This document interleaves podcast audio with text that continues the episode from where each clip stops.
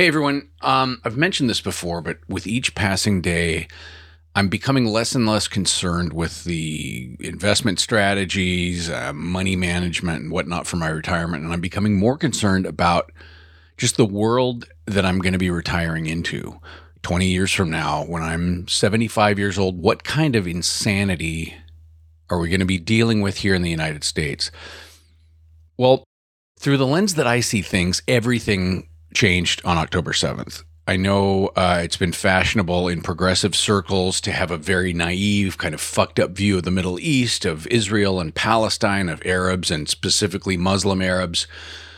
Like here in Portland, uh, just as an example, I know a lot of people who you can be talking to and you can vilify Christianity and Catholicism and make jokes. I mean, you can you can call Christianity a cancer. Um, you can call followers of Christianity stupid and on and on and on.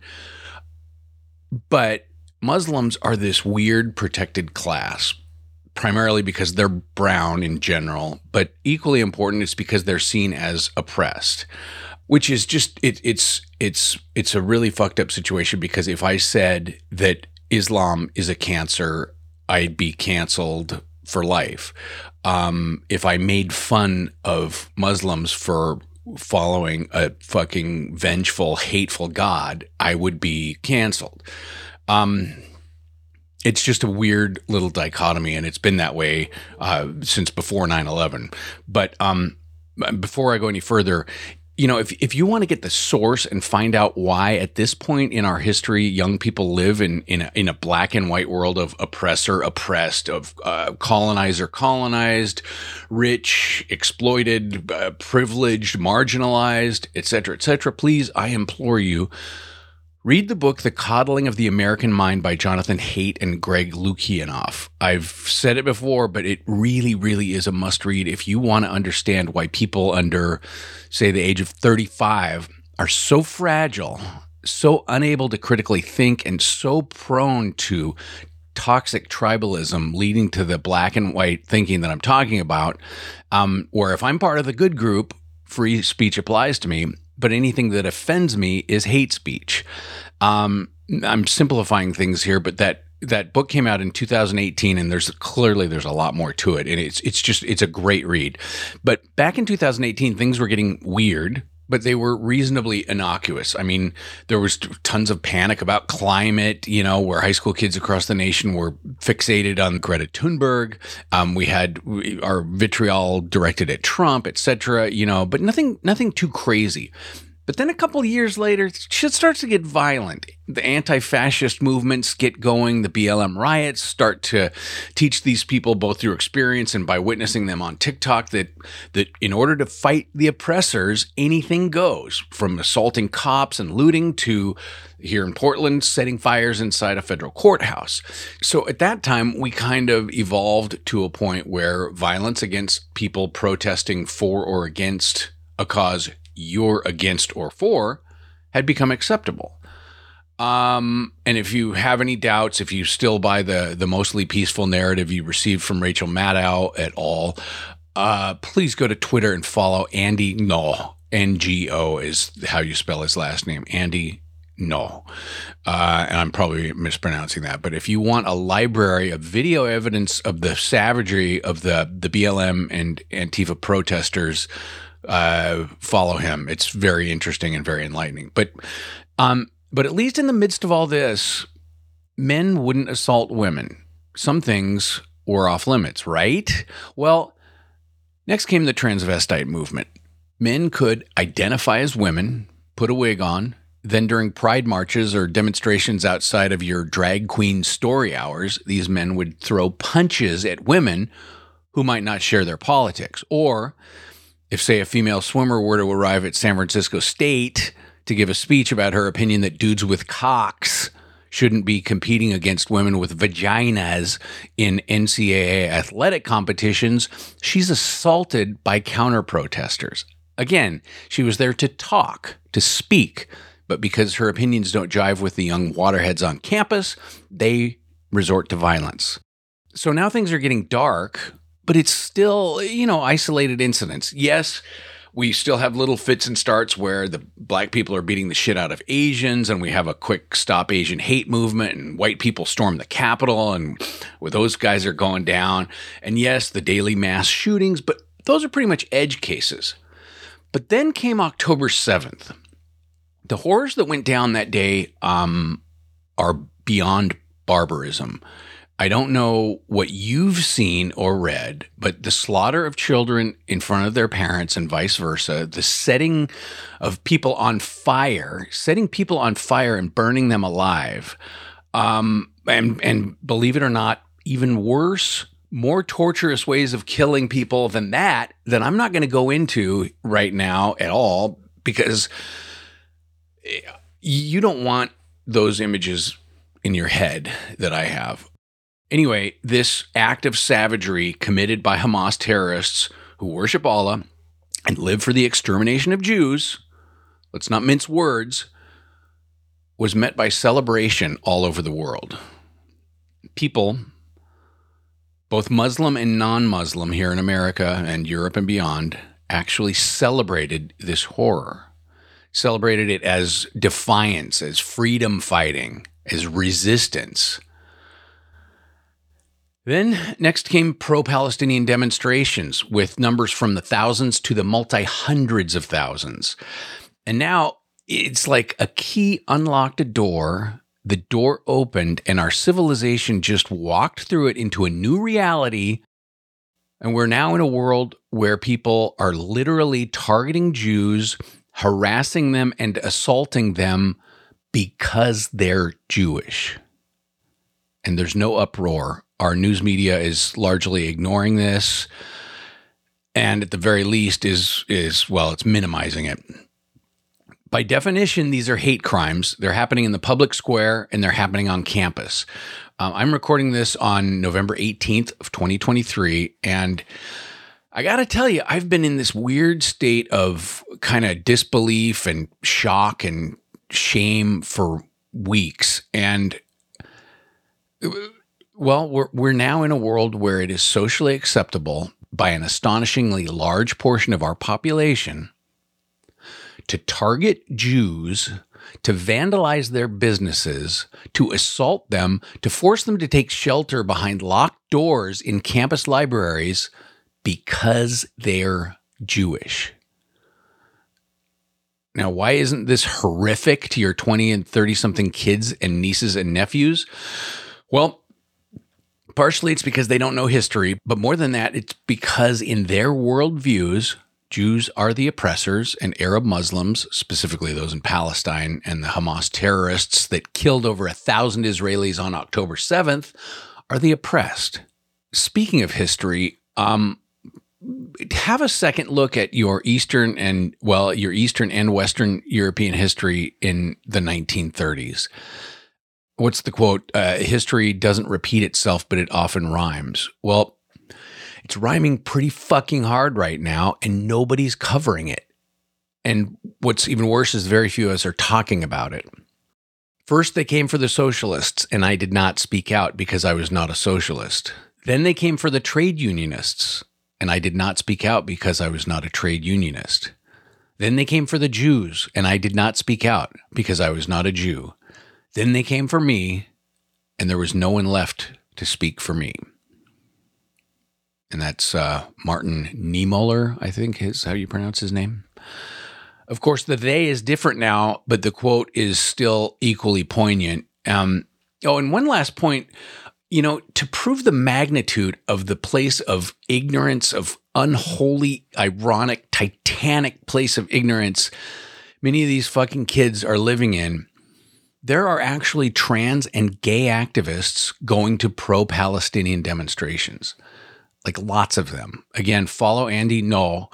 Um, try taking your trans or gay lifestyle to the Muslim world and see how that works out for you kids. According to um, the Washington Post in two thousand sixteen, there were ten Muslim countries where you could get the death penalty for engaging in homosexual activity. I don't know, uh, that ten number may not still be current, but it's current enough for me. And in some of those countries, you can get stoned to death. not just put down easy or thrown off a building, which is the preferred method for Muslims to kill gays.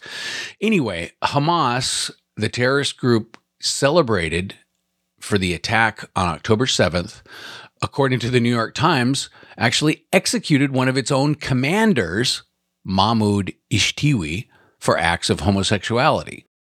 So what's my point in all this?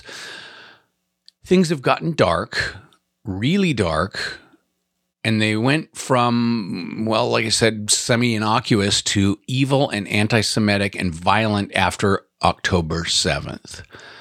So how does this affect your retirement? How does this affect your world twenty years from now? Well, clearly I can't tell you, but I can tell you what happened to European Jews in the nineteen thirties leading up to the Holocaust. It started small, local, gradual, and you know how it ended. Look for the rhymes in history and be afraid whether you're Jewish or not. Now, there's no way that someone like me can intelligently articulate this situation, so in today's episode, I want to share a speech given by Bari Weiss at the Federalist Society on, I think it was November tenth. Bari Weiss, for those of you who don't know, was the op-ed staff editor and writer on culture and politics at the New York Times from twenty seventeen to twenty twenty. She's the host of the podcast, Honestly, and she's extremely, extremely intelligent. Uh, I'm going to reach out to her to get her permission to broadcast this. And obviously, if she says she wants me to take it down, I will gladly do so. But you need to hear this. Everybody needs to hear this. Yes, um, this is going to be about another forty minutes of your time, but please, please listen to it all the way through to the end. Thanks. Thank you so much. When Jean gave me the list of people who had previously given the Barbara Olson lecture, I was absolutely sure that you guys had made a mistake in inviting me. I'm not a lawyer, I'm not a legal scholar, I'm not a for- former attorney general. In my time at the Wall Street Journal, I edited dozens of op-eds about Chevron deference, but I'm still not sure what the hell that means. I'm also not a member of the Federalist Society. My parents, who are here in the front row, who probably couldn't afford the local country club, raised us on the Groucho Marx line that I wouldn't want to belong to any club that would have me as a member. And then there's the question of my politics. I hear you guys are conservative. So forgive me then, I'd like to begin by acknowledging that we're standing on the ancestral indigenous land of Leonard Leo. I read in ProPublica that this is his turf. But then I Googled Barbara Olson. I had the privilege of editing some op-eds by Ted back in the day, and I knew that his wife had been murdered by Al-Qaeda in nine eleven. But over the past few weeks, in my non-spare time, I spent a bunch of it reading about Barbara herself. I read about a Texas girl, the daughter of German immigrants, who was ferociously independent. I read about how she, a Catholic, wound up at Cardozo Law School at Yeshiva University. And I read about how she, as an intern at the Department of Justice, was apparently the only person with sufficient chutzpah to personally serve the papers at the P L O mission to the U N. And I learned that she was on American Airlines Flight seventy-seven because she was headed to L A to be on Bill Maher's show, and because she had changed her flight so she could have a birthday dinner with Ted. And I learned that she had the composure and the clarity and the courage to call him not just once but twice in those horrifying moments before the plane slammed into the Pentagon. There is a phrase that Jews say when a person dies, and that phrase is, "May their memory be for a blessing." And it's an expression of hope. But it is so clear in the case of Barbara Olson and the way that the force of her life and her character extends and echoes on that it is very much a blessing fulfilled. To say that I am honored to give a lecture in the name of such an exceptional woman would be an understatement, so thank you.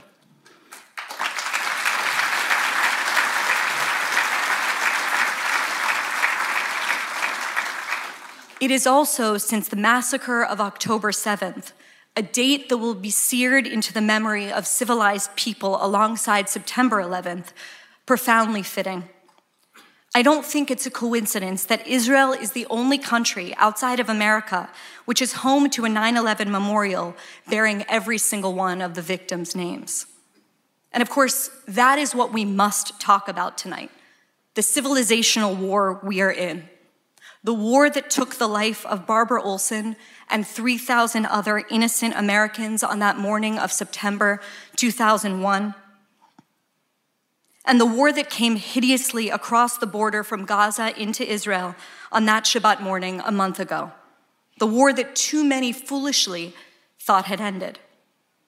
The physical war currently raging in the Middle East with these questions about the right way to defeat Hamas and other members of the jihadi death cult, the kind of operation Israel should be pursuing in Gaza, how America should abandon its fatal appeasement of Iran, and a hundred other strategic questions, those are subjects for another speech, and one for which there are many more qualified people to deliver. Tonight, I'd like to talk about the war of ideas, of conviction, and of will that faces us as Americans. I want to talk about the stakes of that war and how we must wage it fearlessly and relentlessly if we seek to build a world fit for our children, and if we want to save America itself. By the time Americans woke up on October seventh, twenty twenty-three, it was clear that what had unfolded while we slept was not like previous wars or battles that Israel had fought in its seventy-five year history. This was a genocidal pogrom. It was a scene out of the places that Jews had fled, a scene out of the history of the Nazi Holocaust, or the European pogroms before that, or of the Farhud, the nineteen forty-one massacre of Jews in Baghdad, a city that, it's hard to believe now, was forty percent Jewish at the beginning of the twentieth century. All of these scenes reminding us of Israel's necessity. The Hamas terrorists came across the border into southern Israel on foot and on motorbike. They came by truck and by car and paraglider. And they came with a plan. They came to Israel to maim and to murder and to mutilate anyone that they could find. And that is what they did. These were Cossacks with smartphones. They called their families to brag that they had murdered Jews. "Dad, Dad, I killed ten Jews," said one. Others filmed the slaughter from their GoPros. Some used cell phones of the victims themselves to upload the footage of their torture and their murder, so their families would have to encounter it first on their Facebook pages. In all of this, the terrorists are laughing. They're euphoric. There is no one who has watched that horrifying, unedited footage who fails to note the hideous glee of the butchers. Some Israelis were literally disappeared on October seventh, and I'm not talking about the hostages. I'm talking about people that were burned at such high heat that volunteers are still sifting through the bones and the remnant teeth to identify them. But more than two hundred people are currently being held hostage by Hamas, and more than fourteen hundred were murdered in those terrible hours. Among the dead are some thirty American citizens, and there are at least ten Americans among the hostages. All of which is why the immediate analogy the world reached for was to nine eleven. As with nine eleven, the terrorists caught their victims by surprise on a clear blue morning. As with nine eleven, the spectacle and the savagery were the point. As with nine eleven, the terrorists notched points on their sadistic scoreboard, taking from us not just precious lives, but our sense of safety and security. They change something within us. But the difference between nine eleven and ten seven, two massacres of innocent people, symbols to their killers of Western civilization, was the reaction to the horror. The difference between nine eleven and ten seven was that the catastrophe of ten seven was followed on October eighth by a different kind of catastrophe. A moral and spiritual catastrophe that was on full display throughout the West before the bodies of those men and women and children had even been identified. people poured into the streets of our capital cities to celebrate the slaughter. In Sydney, crowds gathered at the Opera House cheering, "Gas the Jews." People rejoiced on the streets of Berlin and London and Toronto and New York and Paris. Then came B L M Chicago using the paraglider, a symbol of mass death, as a symbol of freedom. Then came posters across our campuses calling for Israel to burn. Then came our own offices at the Free Press in New York City, vandalized with F Jews and F Israel. Then came Harvard's task force to create safe spaces for pro-Hamas students.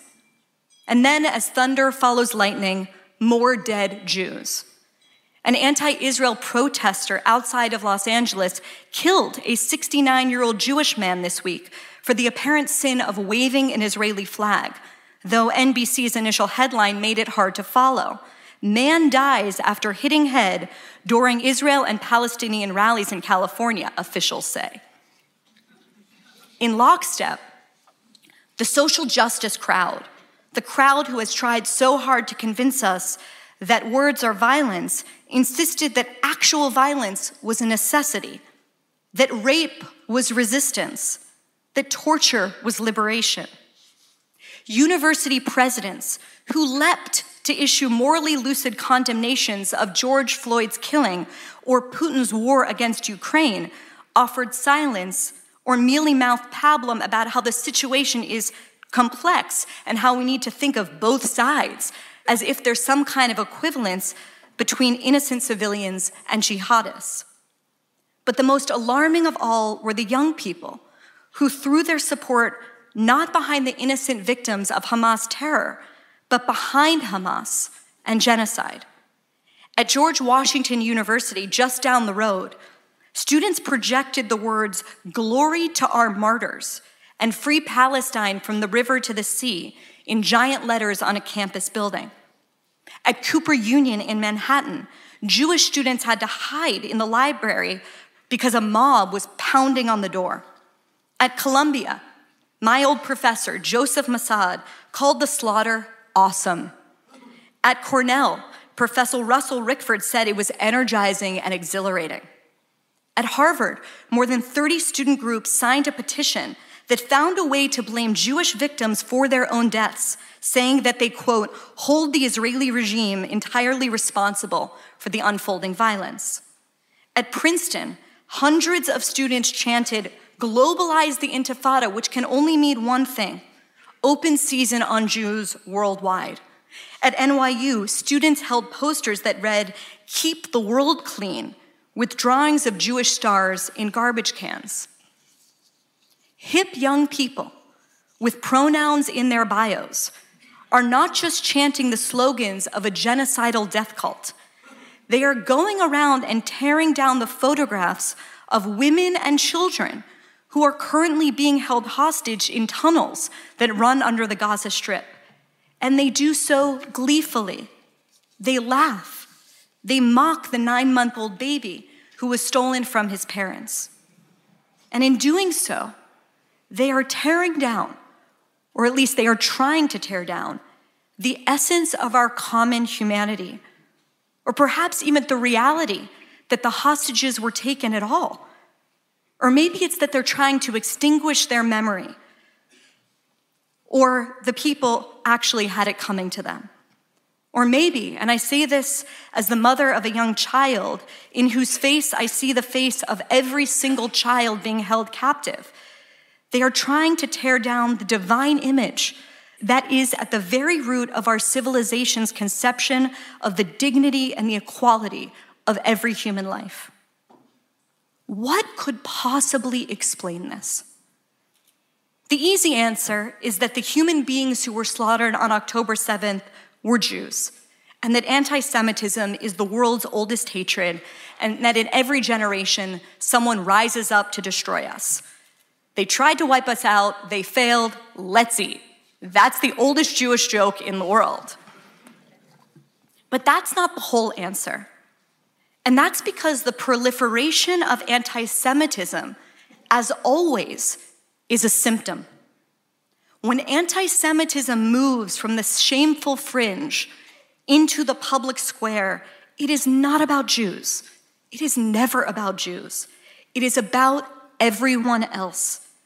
It is about the society or the culture or the country where it is being allowed to proliferate. Anti-Semitism is a warning system. It is a sign that the society itself is breaking down, that it is dying. It is a symptom of a much deeper crisis, one that explains how, in the span of a little over twenty years since September eleventh, educated people now respond to an act of savagery not with a defense of civilization, but with a defense of barbarism. It was twenty years ago, when I was a college student, that I began to encounter an ideology that drives the people who tear down the posters. It was twenty years ago that I started writing about this ideology that seemed to contradict everything I had been taught since I was a child. At first, the things I encountered, like postmodernism and postcolonialism and postnationalism, seemed like wordplay or intellectual games, little puzzles to see how you could deconstruct just about anything. But what I came to see over time was that it wasn't going to remain an academic sideshow, and that it sought nothing less than the deconstruction of our society from within. This ideology seeks to upend the very ideas of right and wrong. It replaces the basic ideas of good and evil with a new rubric: the powerless, good, and the powerful, bad. It replaces lots of things like that: colorblindness with race obsession, ideas with identity, debate with denunciation and deplatforming, persuasion with public shaming, the rule of law with the fury of the mob. People were to be given authority in this new order, I learned, not in recognition of their gifts, their hard work, their talents, their accomplishments, or their contributions to society, but in inverse proportion to the disadvantage their group had suffered, as defined by radical ideologues. And so, as an undergraduate, I watched in horror, sounding alarms as loudly as I could back then. I was told by most adults, including Jewish communal leaders, that, yeah, it wasn't great, but don't be so hysterical. Campus were always hotbeds of political radicalism, they said, and this ideology they promised me would surely dissipate as young people made their way into the world. They were wrong. It did not do that. Over the past two decades, I saw this inverted, morally perverse worldview swallow all of the sense-making institutions of American life. It started in the universities. Then it moved beyond the quad to cultural institutions, including some that my wife and I know well, like the New York Times, as well as to every major museum, philanthropy, and media company. It has taken root in the H R departments of every major corporation. It is inside our high schools and even our elementary schools. And of course, as everyone in this room knows, it has come to the law itself. When you see a federal judge shouted down at Stanford, you are seeing this ideology at work. When you see people screaming outside of the homes of certain Supreme Court justices, causing them to need round-the-clock security, you are seeing its logic. The takeover of core American institutions by this ideology is so comprehensive that it's hard sometimes for people to even notice it, because it's everywhere. Now, for Jews, there are obvious and glaring dangers in a worldview that measures fairness by equality of outcome rather than by equality of opportunity. If underrepresentation is the inevitable outcome of systemic bias, then overrepresentation, and Jews are two percent of the American population, suggests not talent or hard work, but unearned privilege. This conspiratorial conclusion is not actually that far removed from the hateful portrait of a small group of Jews divvying up the ill-gotten spoils of an exploited world. And it's not only Jews who suffer from the suggestion that merit and excellence are dirty words. It is every single American. It is strivers of every race, ethnicity, and class. That is why Asian American success, for example, is seen as so suspicious. The percentages are off. The scores are too high. The starting point as poor immigrants is too low. From whom did they steal all of that success? The week since October seventh has been a mark-to-market moment. In other words, everyone can now see how very deep these ideas run. And we see clearly that they are not just metaphors. Decolonization isn't just a clever turn of phrase or a new way to read novels. It is a sincerely held political view that serves as a predicate to violence. If you want to understand how it could be that the editor of the Harvard Law Review was caught on camera a few weeks ago physically intimidating a Jewish student, or how a public defender in Manhattan recently spent her evening tearing down posters of kidnapped Israeli children, it is because they believe this, and they believe it is just. And their moral calculus is as crude as you can imagine. Israelis and Jews, powerful, successful colonizers, so they're bad. Hamas is weak. They're considered people of color, so they're good. And no, it doesn't matter that the majority of Israel Israelis are also people of color. That baby, he's a colonizer first and a baby second. That woman, gang raped by terrorists, shame it had to come to that, but she's a white oppressor. This is the ideology of vandalism in the true sense of the word. The Vandals sacked Rome. It is the ideology of nihilism. It knows nothing about how to build. It only knows how to tear down and destroy. And it has already torn down so very much.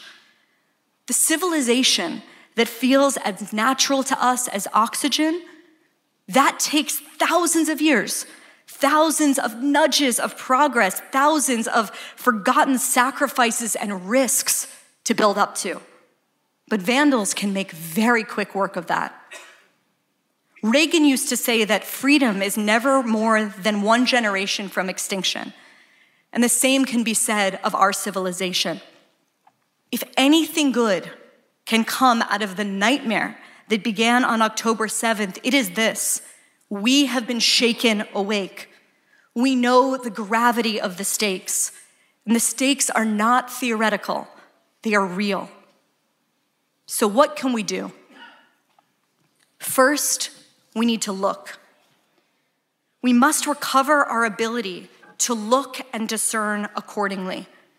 We must look past the sloganeering and the propaganda and take a hard look at once at what is in front of our eyes. Look first, of course, at what just happened, at the barbarism that Hamas carried out. Then look at the reaction to it. Take stock of how profoundly the lies and the rot have traveled, how badly the forces of civilization and of good are faring in this battle, how it is that the most educated, the most pedigreed, have become the most morally confused. The suspect in the killing of Paul Kessler is a college professor. To see the world as it is, we have to prize the distinctions that so many have forgotten, the distinctions between good and bad, better and worse, pain and not pain, safety and danger, just and unjust, friends and enemies. I do not need context to know that tying children to their parents and burning them alive is evil, just as I don't need a history lesson in the Arab-Israeli conflict to know that the Arab Israelis who saved scores of Jewish Israelis that day are righteous. Look carefully. Look at your enemies and your allies. And I say that to myself more than to you. Many of you have no doubt understood this for far longer than I have. But for many people, especially many people in my cohort, friends and enemies are not who they thought they were before October seventh. Accepting this might be hard for some of you, as it has been for me. It might mean giving up on nice things. giving up on Harvard, giving up on the club, or your New York Times subscription. Sorry, wrong crowd.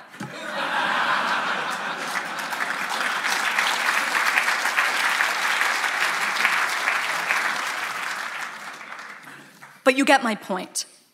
The point is that things, prestige, they are not the point of our lives. Harvard and Yale don't give us value. We give us value. Something beyond ourselves gives us value. The something that is visible in the faces of so many people before me right now. And in recognizing allies, I'll be an example right now. I'm a gay woman who is moderately pro-choice. I know that there are some people in this room who don't believe that my marriage should have been legal. And that's okay, because we're all Americans who want lower taxes.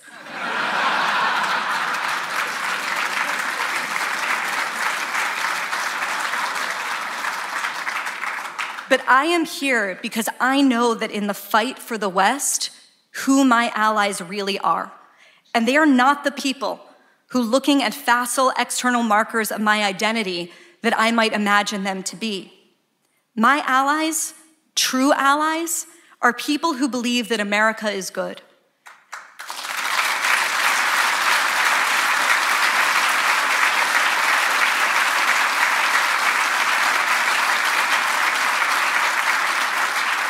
My allies are people who believe that the West is good, and that human beings are created equal, and that saying so is essential to knowing what we are fighting for. America and our values, those are things worth fighting for. And that, and not any number of nonsensical or at least tertiary culture war issues, that is the priority of the day. The other thing to look for right now is for the good. To look for the good in these moments of darkness and to not lose sight of it. There's a New York coffee shop owner named Aaron DeHaan. He had all of his baristas quit the other day because he put an Israeli flag in the window and began fundraising for Magen David Adom, which is the Israeli Red Cross. So they all quit, but his cafe didn't close. It was quite the opposite. Suppliers sent him free shipments of beans and cups. Community members picked up shifts for him for free. There were lines around the block on the Upper East Side just to buy a cup of coffee. His cafe made twenty-five thousand dollars in a single day. Just this week, American cowboys, I hope you guys have seen these guys on social media, American cowboys from the Great Plains and the Rockies traveled to Israel to tend the fields and animals of Israeli farmers who have been killed in the past month. This is the opposite of the cheap solidarity of standing with Hamas that we see across our campuses and in our city centers. This is the essence of the West. This is the essence of the idea that free people and free societies must stick together. It's not just, as James Woolsley once put it, that we're all Jews now. The reverse is also true. Israel is a mirror for the West and for the United States, whose founders saw a version of themselves in the biblical nation that also inspired the modern Zionists, whose descendants are now looking toward America with gratitude, but also with alarm, sensing a shared struggle ahead. So the first thing we must do is look. The second thing that we, really you must do, is enforce the law. The wave...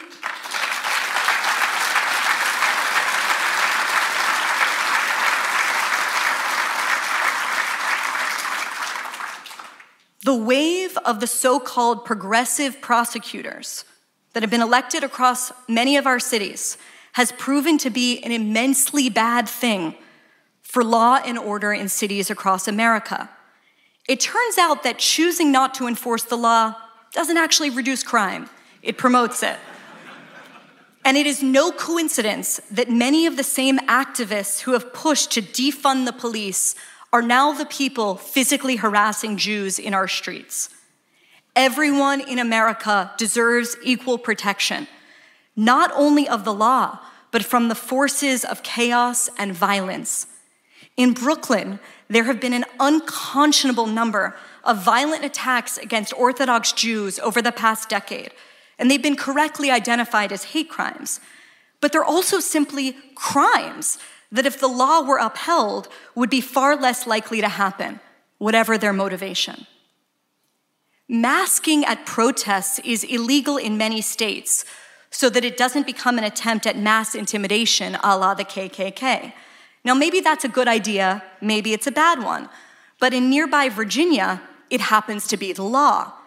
And yet, as David Bernstein recently pointed out in Eugene Volok's blog, at George Mason University's Fairfax campus, nearly all of the protesters at a recent Student for Justice in Palestine rally were masked, completely covered. Were they punished for breaking the law? I suspect if they had, we would have read about it. The rallies that we're seeing right now would likely be less susceptible to erupting in violence if the attendants weren't covering their faces. So don't allow selective enforcement of this law or any others. If neo-Nazis and white supremacists can't do it, then neither can Hamas sympathizers.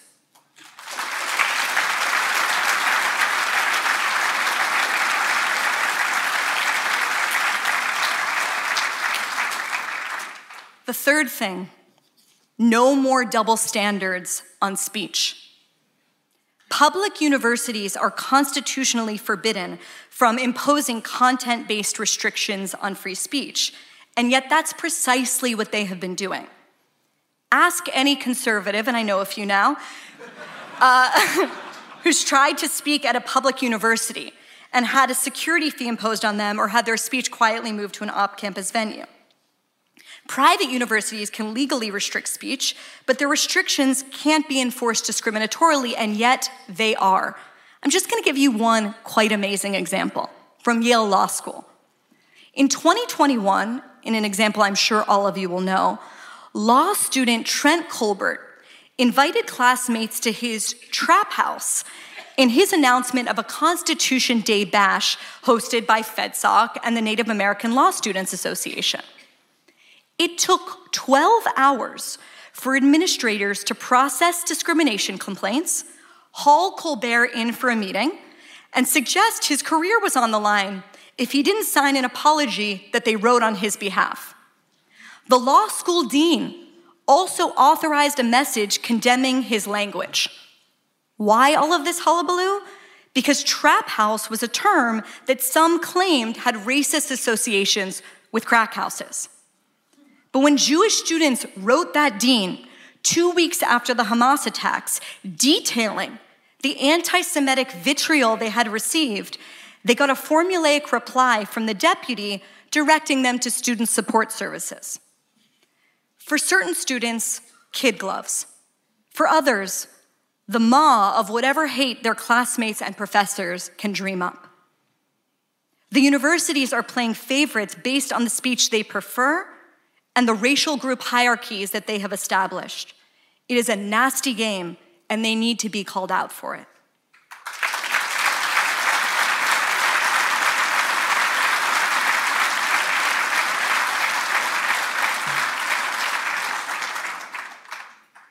Fourth, and this is my last, accept that you are the last line of defense and fight, fight, fight.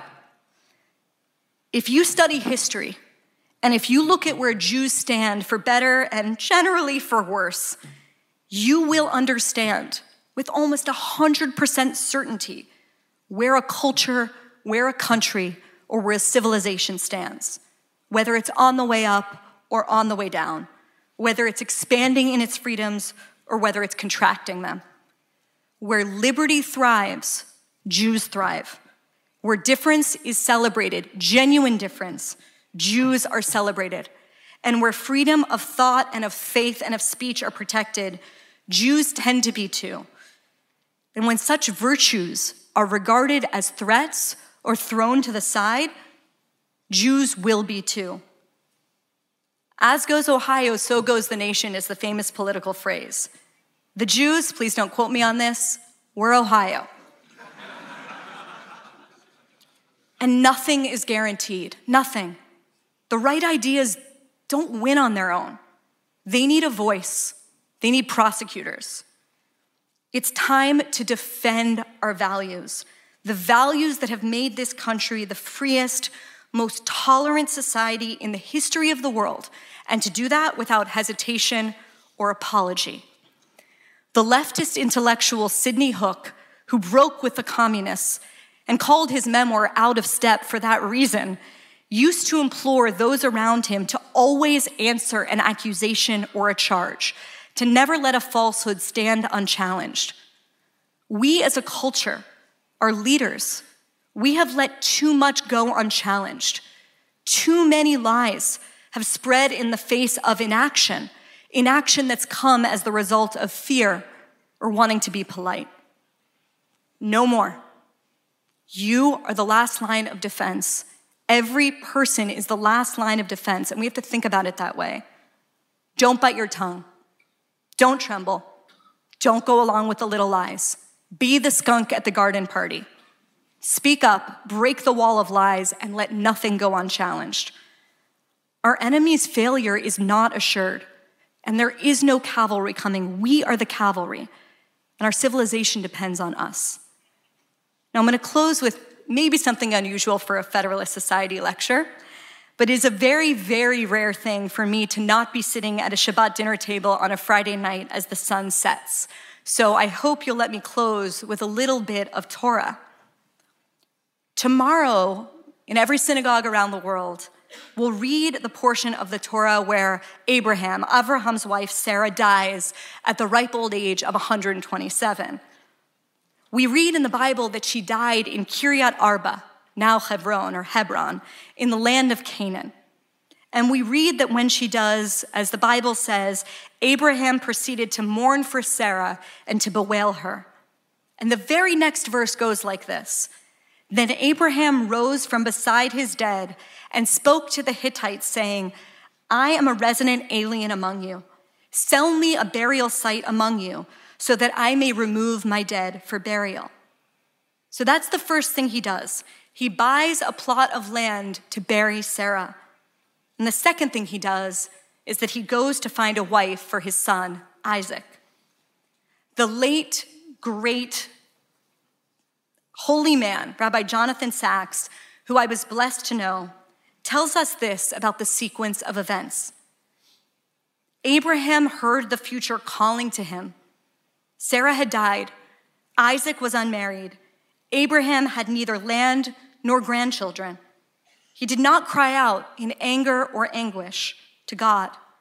Instead, he heard the still small voice saying, the next step depends on you. You must create a future that I will fill with my spirit. That is how Abraham survived the shock and the grief, writes Rabbi Sachs. This is how generations of Jews before me have survived. This is how every civilization survives. I am so honored, as I said before, to be here speaking in this place in honor of someone who stood up courageously for all the things that mattered most and who was murdered by the enemies that we are fighting still today. Her memory is a blessing for me. There is another phrase, though, that traditional Jews invoke when speaking of someone who has been murdered, and that is Hashem Yikom Dama. May God avenge her death.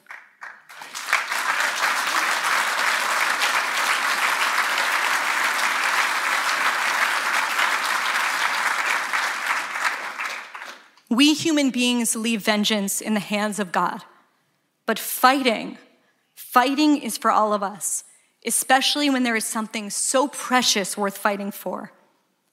Ted once said of Barbara that Barbara was Barbara because America, unlike any place in the world, gave her the space, freedom, oxygen, encouragement, and inspiration to be whatever she wanted to be. There is no place like this country. There is no second America for us to run to if this one fails. So get up, get up and fight for our future. This is the fight of and for our lives. Thank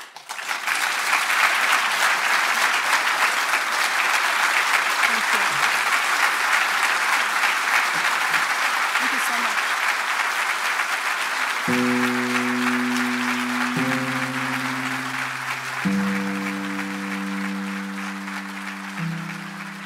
Thanks, as always, for listening. If you want to support Honestly, there's just one way to do it. It's by supporting The Free Press, our company. And you do that by going to the f p dot com, T H E F P dot com, and becoming a subscriber today. Two exciting things you'll notice there. One is that we're finally selling merch, although we're close to being sold out on most of it. We're getting ready to do t-shirts and maybe sweatshirts soon, so stay tuned there. And the second is that we're offering a thousand free subscriptions to college administrators, especially people that work in D E I offices. So if you know someone that deserves that kind of subscription, don't hesitate and sign them up. Nothing in this podcast is meant to be financial, legal, or tax advice. Though there's some kick-ass information here, it's for informational purposes only. Take control of your retirement planning, but get professional counsel if you need tax, legal, or financial advice. For more content like this, join my mailing list at rogue retirement lounge dot com. And if you have questions about retirement investing, entrepreneurship, business, or anything else, my email address is matt at rogue retirement lounge dot com.